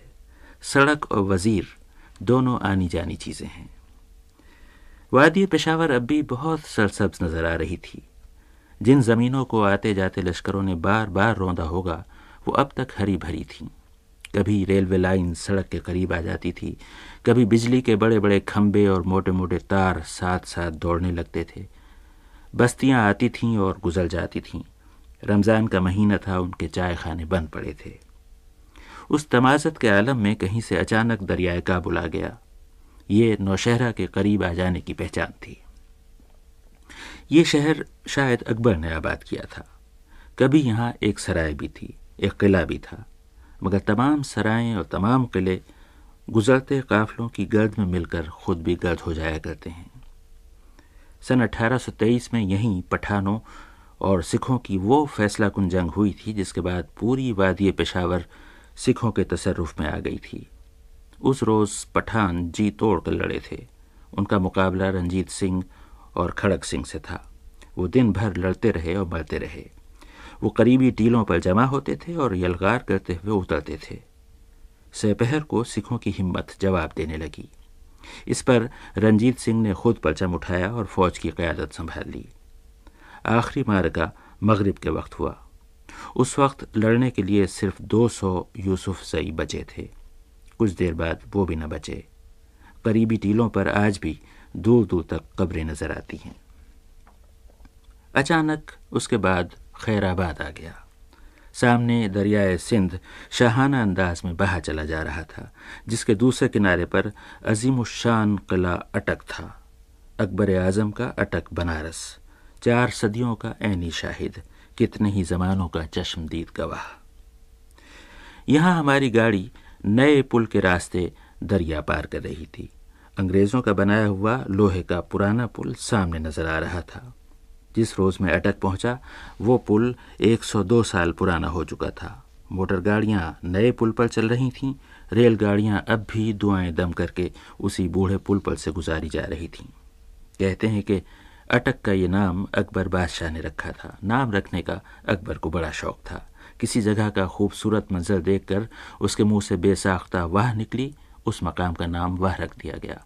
फिर चलते चलते उसका काफिला दरियाए सिंध के किनारे पहुंचकर अटक गया। वो जगह अटक कहलाई। फिर काफिला खैर से पार उतर गया। वो मकाम खैराबाद कहलाया। यहाँ कश्तियाँ चलाने और दरिया पार कराने के लिए अकबर बनारस से मल्लाह लाया और इस ख्याल से कि वो अब इसी जगह को अपना वतन समझें, इस छोटे से शहर को अटक बनारस का नाम दे दिया गया।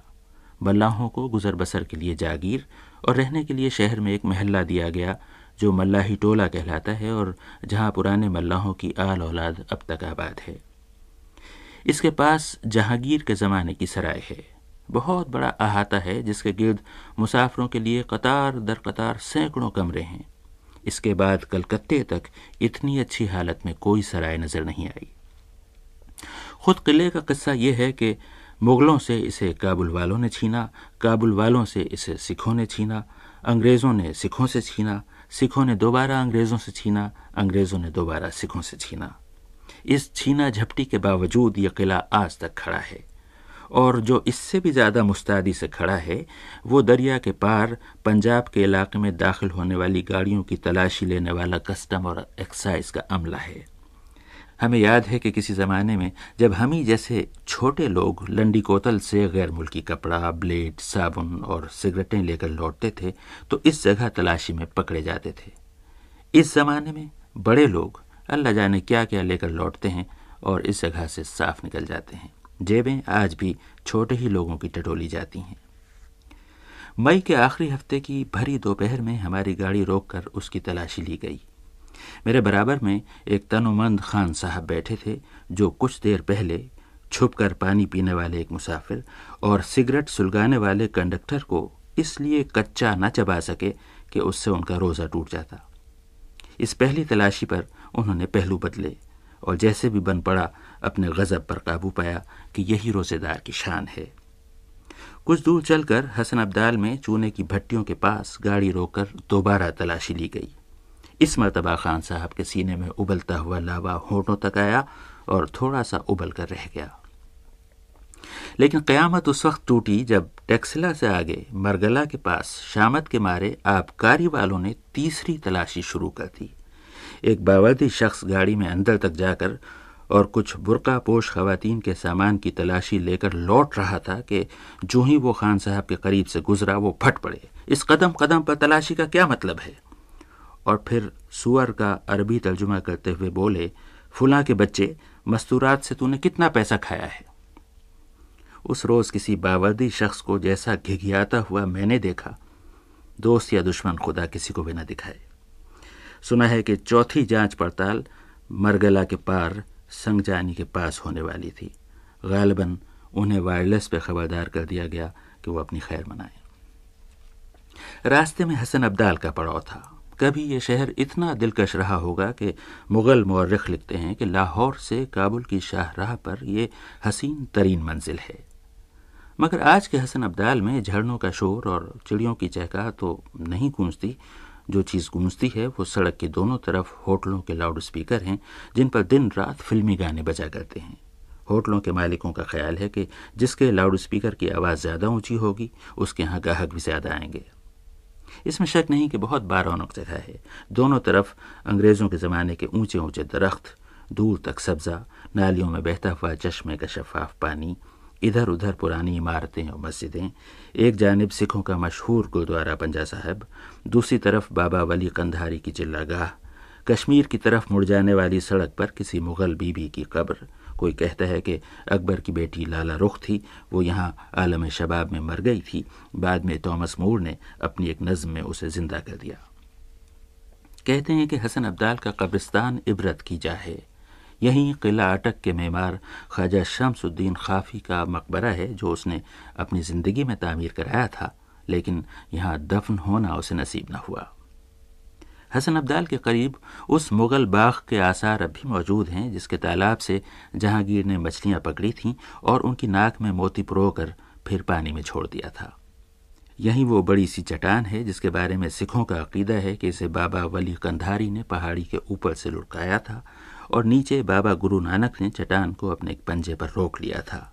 चट्टान पर नानक के पंजे का निशान बन गया था, जो आज तक मौजूद है।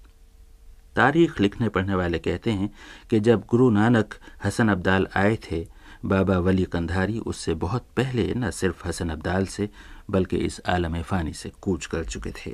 वो कहते हैं कि चट्टान पर पंजे का निशान किसी मुजस्मा साज ने तराशा था।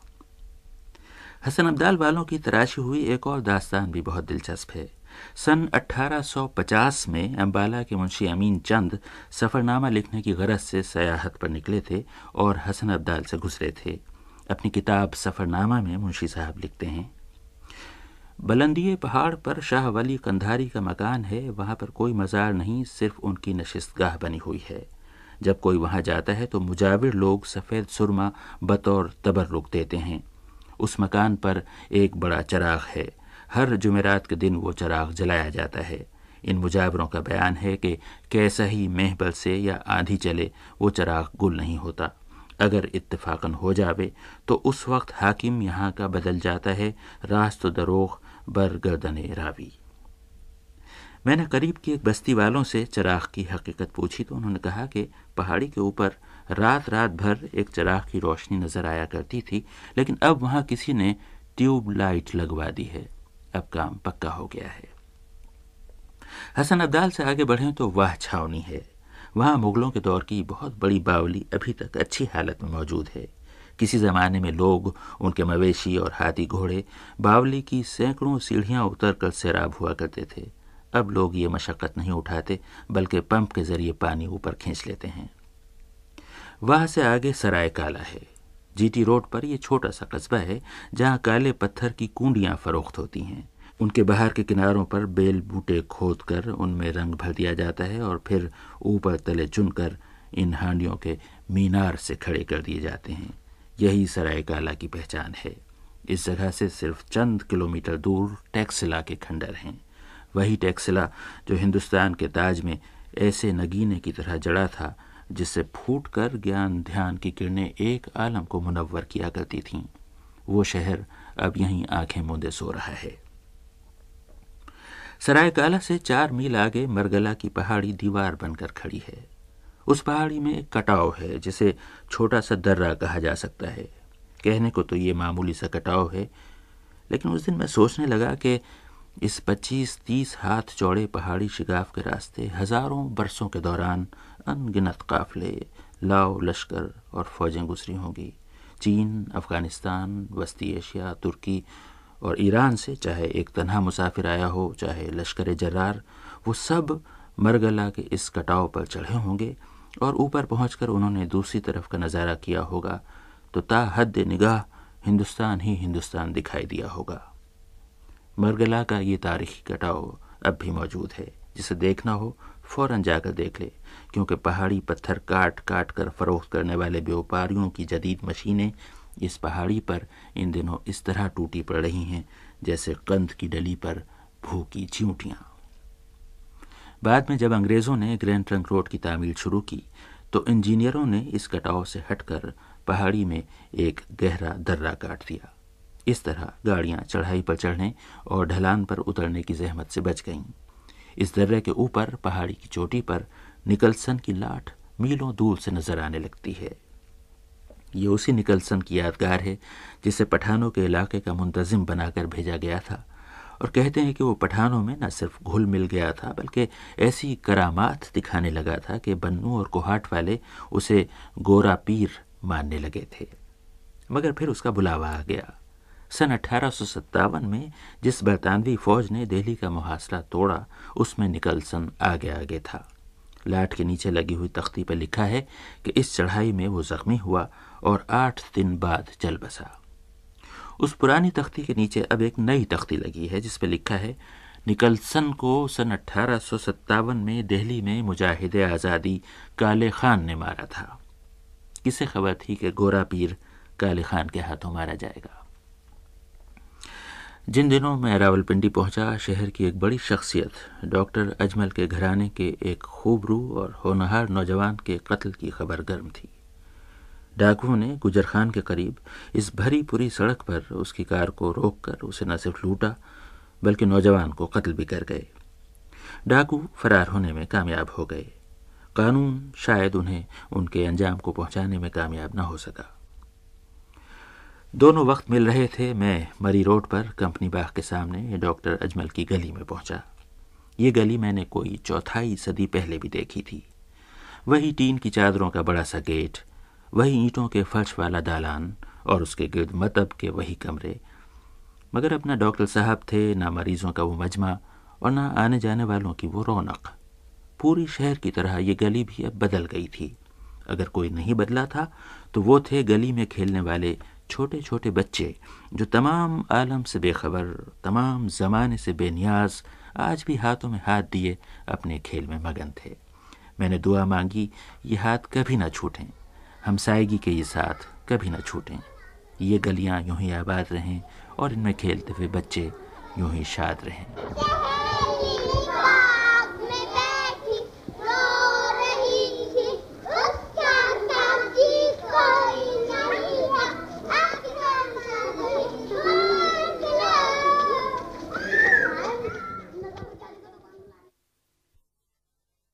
Part 6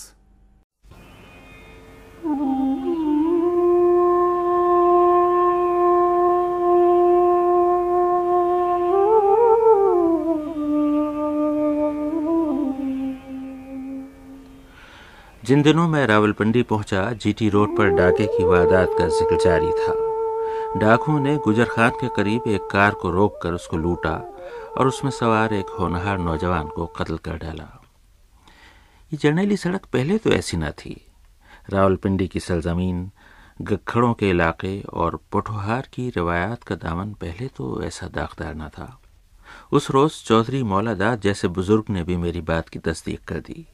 कोई जी ऐसी बात नहीं थी, औरतें सड़क के ऊपर सोने से लदी जाती थी, कभी किसी ने उनको नहीं छेड़ा था, कोई डाका जनी कभी होती नहीं थी, अगर हुई तो एक चपड़ासी, एक सफ़ाई जाता था। तो अगलों को डर होता था, बड़ा था, और इंसाफ था। उस ज़माने में था इंसाफ। इंसाफ तो उसी ज़माने में था। आजकल तो खुदा का फजल है। हर जगह में, इंडिया में क्या, इधर क्या, उधर क्या। कोई लोग पढ़ ज़्यादा गए हैं, तालीम ज़्यादा हो गई है, लोग मज़हब की तरफ़ से हट के दूसरी तरफ़ चले गए हैं। खुदा का डर कम हो गया है। चौधरी मौलादास साहब खुदा रखे अब नब्बे बरस के होने वाले हैं। एक तो रावलपिंडी के बड़े पुराने बाशिंदे। और दूसरे शहर के खासे बड़े इलाके के मालिक। उनके बुज़ुर्गों को जो चौहान थे, सिखों ने बहुत ज़मीनें दी थीं। पुराने रावलपिंडी का बड़ा महल्ला चौधरी वारिस खान उनके ताया मरहूम के नाम पर है। मैं शहर के किसी कदीम बाशिंदे को ढूंढता ढूंढता उनके पास पहुँचा तो ये देखकर हैरान रह गया कि सतासी बरस की इस उम्र में भी आँखों से अया चौचाली और जहन के गोशों में छुपी जौलानी का ये हाल है कि जहाँ बैठते हैं, एक सरशारी का आलम होता है। मैं उनसे पुराने रावलपिंडी की एक एक बात तफसील से पूछ रहा था।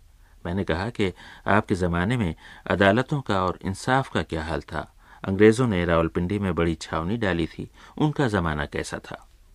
अंग्रेज़ों का जब ज़माना था तो वो अंग्रेज़ का राज था। थे वो अंग्रेज़, ईसाई थे, बाइबल को मानते थे, लेकिन वो काम कुरान की हदीस पे करते थे जो कुरान की शरात हैं काम वो था नाम अंग्रेज़ का था। कदम ए, वो जिस तरह कदम जर्मन का बढ़ता है फतह इंग्लिश की होती है इस तरह वो अंग्रेज़ का राज था। मैंने एक वो था एक सेशन जज था जिसकी साथ मेरी बड़ी दोस्ती थी। वो उसको मैं एक दिन जंगली मुर्ख देने गया। तो कहता था मौलादाद आप एक बात कहता हूँ, सच बताओ, किसी की सिफारिश करने आए हो?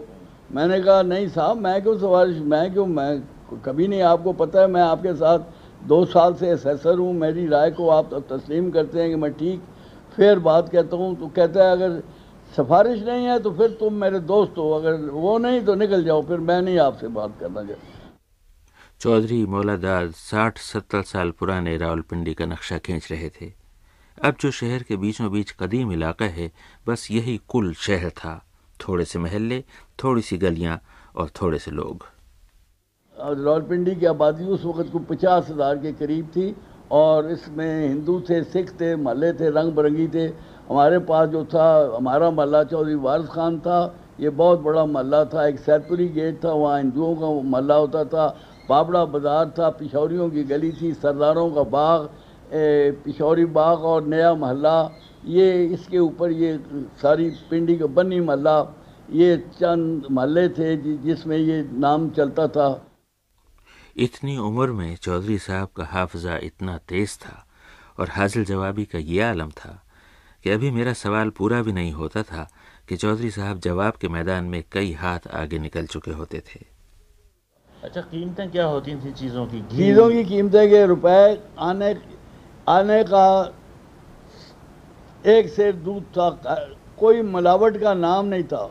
और गोश्त, बकरे का गोश्त, चार आने शेर गाय का गोश्त होता नहीं था कि हिंदुओं ने नारंग ने फैसला किया था कि पंजाब की हदूद में गाय कुशी मुसलमान के लिए नहीं है, अंग्रेज़ों के लिए होती थी। उनकी स्लाटर हाउस से बंद होते थे, अंग्रेज़ की होती थी, फौजों में सप्लाई होती थी। लेकिन ये बकरे का गोश्त जो था चार आने शेर होता था एक पैसे का पाव रुपए की चार शेर मिठाई रुपए का दो शेर ये मैं 1922 का ज़िक्र कर रहा हूँ। हाँ उन्नीस सौ बाईस तेईस चौबीस के रुपए का आ, उस वक़्त समझ लो कि दो रुपये मन गंदम थी और आटा था ढाई रुपये मन एक पैसे की रोटी में एक दाल मुफ़्त मिलती थी लोग खाते थे। चंद मुसलमानों की दुकानें थी दो कप, दो कपड़ों वालों की थी और बूटों वाली थी, चूँकि हिंदू चमड़े को हाथ नहीं लगाते थे, इस वास्ते वो मुसलमानों की दुकानें जुती लोग पहनते थे। रावलपिंडी की जामा मस्जिद कदीम शहर के वस्त में है। और अगर इस इलाके में गैर मुस्लिमों का असल ज़्यादा था तो यहाँ इतनी बड़ी मस्जिद का होना हैरत की बात है। लाहौर की एक मस्जिद के बारे में तो सुना था कि ईमा की हरारत वालों ने शब भर में बना दी थी। चौधरी साहब कहते हैं कि रावलपिंडी की जामा मस्जिद का किस्सा भी कुछ मुख्तलिफ़ नहीं। जो रावलपिंडी में सबसे बड़ी जामा मस्जिद बनाई गई है और मेरे वालद ने बनाई है एक रात में। सिखों ने काम नहीं बनाने देखे चूँकि हमारी ज़मीन थी। सरदार मोहन सिंह ने काम नक्शा पास नहीं करते, तमाम दुनिया आ गई और हर औरत और मर्द ने वो मस्जिद बना दी। मगर जो मस्जिद मरगला के सब्स दामन में एक बड़े से सफ़ेद फूल की तरह खिल उठी है, वो इस्लामाबाद की मस्जिद शाह फैसल है, जिसकी दिलकशी का यह आलम है कि निगाह नहीं हटती। शदीद गर्मी में जब लोगों ने भीगे तौलिए सरों पर लपेट लिए थे और ऊपर पहाड़ों पर सूखे जंगल सुलगने लगे थे और ज़मीन से उठने वाली हरारत में सारे मंजर तैरते हुए से दिखाई दे रहे थे, दूर से उस मस्जिद के मीनार यूँ लगे जैसे तपती धूप से बेनियाज वहदत की शहादत दिए जा रहे हों। और फिर एक और मस्जिद मैंने जर्नेली सड़क के किनारे गुजर खान के करीब देखी। उसकी पेशानी पर स्याही से लिखा था ये मस्जिद फुला फुला मसलक से ताल्लुक़ रखने वालों के लिए है। उसके बाद रास्ते में कितनी ही मस्जिदें मिलीं, सबकी पेशानी पर स्याही से उनके मसलक का नाम लिखा था। यहाँ तक कि जेहलम का चौक अहले हदीस आ गया। फिर किसी मीनार ने वहदत की कसम न खाई। हाँ तो बात रावलपिंडी की हो रही थी। किसी ज़माने में कोई कनिंघम साहब थे जिन्होंने इस इलाके का एक एक पत्थर उलट कर देखा था कि शायद उसके नीचे तारीख की कोई गवाही छुपी हो। उन्होंने सबसे पहले पुराने शहर के खंडर दरियाफ्त किए, जहाँ अब ओझड़ी कैंप है। यहाँ हज़रत ईसा से भी पहले के आसार मौजूद थे। ये शहर दर्रा खैबर से उतरकर हिंदुस्तान के मैदानों की तरफ़ जाने वाले लश्करों के रास्ते में पड़ता था, चुनाचे बड़ी मुश्किल से आबाद होता था और बड़ी आसानी से लुट जाता था। बिल आखिर यहाँ गखड़ों ने पड़ाव डाला। कहते हैं कि ये इस्फहान में क्यान के सुल्तान के गौहर की औलाद हैं, इसीलिए क्यानी कहलाते हैं। गखड़ों ने यहाँ रहते रहते जीने का हुनर सीख लिया। वो शिमाल से आने वालों को अपना मेहमान बनाते थे, क्योंकि उन्हें यकीन था कि ये आगे बढ़ते चले जाएँगे। अलबत् दिल्ली की तरफ़ से आने वालों को वो करीब भी नहीं फटकने देते थे, क्योंकि उन्हें एहसास था कि वो इनकी खुद मुख्तारी में नकब लगाएँगे।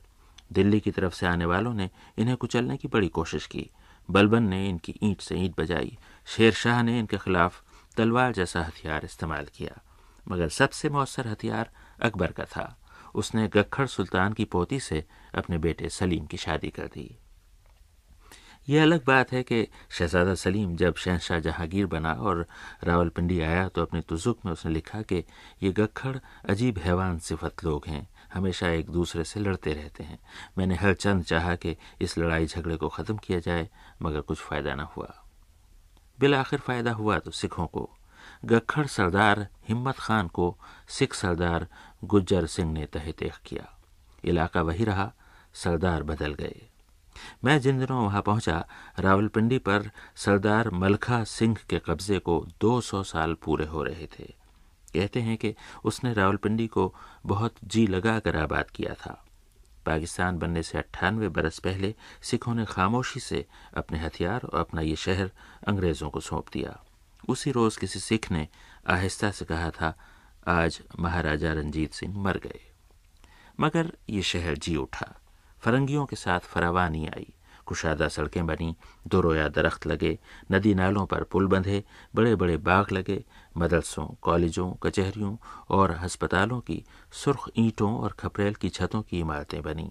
जहाँ सिखों का पुराना किला था, वहाँ राजा बाज़ार बना और जिस जगह हज़रत ईसा से भी पहले के शहर के खंडर थे, वहाँ छावनी बनी। चुनाचे 1907 के गजेटियर में लिखा है कि रावलपिंडी शिमाली हिंदुस्तान का सबसे साफ़ सुथरा शहर था। मगर वो शहर अब गिर रहा है। लोग पुरानी इमारतों को तोड़ तोड़ कर फ्लैट, मार्केटें और दुकानें बनाए चले जा रहे हैं। तमाम बड़ी सड़कों के किनारे अब दुकान ही दुकानें हैं। और एक अजीब बात यह है कि ये आलम मैंने कलकत्ते तक देखा। क्या गुजरावाला, क्या आगरा, क्या कानपुर और क्या बनारस, इस डेढ़ हज़ार मील की पट्टी में इतनी मार्केटें और इतनी दुकानें तामीर हो रही हैं कि उनकी कतार को शुमार करना मुश्किल है। दुकानों के ऊपर फ्लैट हैं, उनमें दफ्तर के दफ्तर खुल रहे हैं। हर शख्स कुछ ना कुछ बेच रहा है। जो बेच नहीं रहा है, वो कुछ ना कुछ खरीद रहा है। रात टेलीविज़न पर महारानी हेयर ऑयल का इश्तहार आता है। सुबह सारा शहर महारानी हेयर ऑयल खरीदने निकल खड़ा होता है। रात टेलीविज़न पर रुस्तम प्रेशर कुकर की करामात दिखाई जाती हैं। फिर अगली सुबह तुलू होने वाला दिन उस इश्तहार की करामात देखता है। नेपोलियन ने अंग्रेज़ों के बारे में कहा था कि ये दुकानदारों की कौम है। नेपोलियन दुनिया में अब दोबारा आ जाए तो अपने मकूले पर उसे नज़र षानी करना पड़ेगी। पहले जहाँ पंसारियों की या तारों की, कपड़े और जूते वालों की, हुक्के और तंबाकू की दुकानें हुआ करती थीं, वहाँ अब कंप्यूटर की, वीडियो की, इलेक्ट्रॉनिक्स के जदीद आलात की दुकानें भरी पड़ी हैं। जहाँ लोग खड़े खड़े माल्टे और गन्ने का रस पीते थे और रोटी के साथ मुर्ख छोले खाया करते थे, वहाँ अब वो खड़े खड़े जदीद मशीनों पर फोटोकॉपी निकलवा रहे हैं, एक कैसेट के गाने पलक झपकते दूसरे कैसेट में भरवा रहे हैं, जापानी कैमरों से निकली हुई जापानी रंगीन फ़िल्में अपने सामने धुलवा कर कंप्यूटराइज्ड मशीनों से चमकदार प्रिंट्स निकलवा रहे हैं। मुर्ख छोले अब एयर कंडीशन रेस्तोरानों के अंदर मिलते हैं। और गन्ने का रस अब फ्लाई प्रूफ दुकानों के अंदर बिजली के क्रशल से निकाला जा रहा है, जिसमें गन्ने के साथ साथ न सिर्फ़ लीमो, बल्कि पुदीने के पत्ते और अदरक के छोटे छोटे टुकड़े भी पिस रहे हैं। हाथ हाथ भर लंबे गिलासों में लस्सी पीते पीते दुनिया कहाँ जा पहुँची? वो बात ज़्यादा पुरानी तो नहीं, जब रावलपिंडी वाले गाते हुए मस्तानावार रक्स करते हुए, इमाम बर्री शाह लतीफ की दरगाह पर जाया करते थे। और जहाँ अब इस्लामाबाद है, वहाँ पहाड़ी चश्मों का शोर उनके नगमों से हम आहंग हो जाया करता था। जब कंपनी बाग में मेला लगा करता था और ऊँचे ऊँचे दरख्तों पर झूले डाले जाते थे और पोठोहार के देहाती नौजवान जब पींगे लिया करते थे तो लड़कियाँ भूल जाती थीं कि चादर सर से सरक गई है। और फिर रात रात भर इनायत हुसैन भट्टी गाया करते थे और लोग कैसे सजे धजे आया करते थे। जब गर्मियों में लोग बसों में भर भर कर मरी जाया करते थे और रास्ते में बसों के गर्म पहियों पर चश्मों का शफाफ पानी डाला जाता था तो पूरी फजा में भाप के बादल उड़ा करते थे और चाय लम्हा भर में ठंडी हो जाया करती थी। लोग जीटीएस की बसों में बैठकर टोपी रख जाया करते थे और झाड़ियों में आँख में चोली खेलते थे और झील में कराए की कश्तियाँ चलाया करते थे। सर्दियों में सदर की बेकरियों से वो हंटर्स बीफ खरीद कर लाया करते थे और राजा बाज़ार से ताज़ा पतीसा आता था। घर घर मकई की रोटी और चने का साग पकता था और बोरियाँ भर भर कर माल्टे चूसे जाते थे। फिर सर्दियों की सुबहों में मोटे मोटे कोट, कंटोप और दस्ताने पहने, मफलर, लपेटे और मुँह से भाप के बादल उड़ाते हज़ारों मुलाजमीन साइकिलों पर बैठकर जीएचक्यू जाया करते थे। और खुदा जाने वो कौन तांगे वाला था जो राहगीरों को खबरदार करने के लिए कितनी चाहत से सदा लगाता जाता था? बई बई। वो सब बातें अब ख्वाब हो गईं। अब जापान की बनी हुई वैगनें चल रही हैं और उनमें ठुसे हुए मुसाफिर वैगनों के मालिकों को कोस रहे हैं कि न किसी से पूछा, न गछा, जब जी चाह किराया बढ़ा दिया। ये पिंडी वालों पर जुल्म है या नहीं? इस एहतजाज का मंजर मैंने अपनी आँखों से देखा। आप अपने कानों से सुनिए और रजा अली आबदी को अब इजाज़त दीजिए। बकवास ना करेगा